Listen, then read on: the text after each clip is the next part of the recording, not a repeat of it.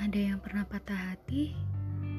Mungkin hampir sebagian orang di dunia ini pernah mengalaminya dalam bentuk dan situasi yang berbeda.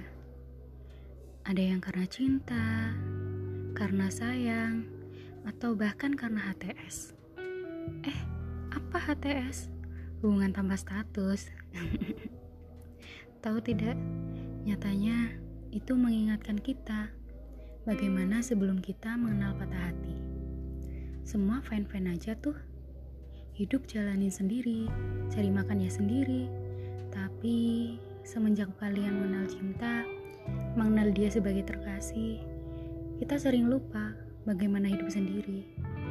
Kemudian patah hati menghampiri, mengingatkan kita untuk kembali hidup sendiri. Hmm, miris ya?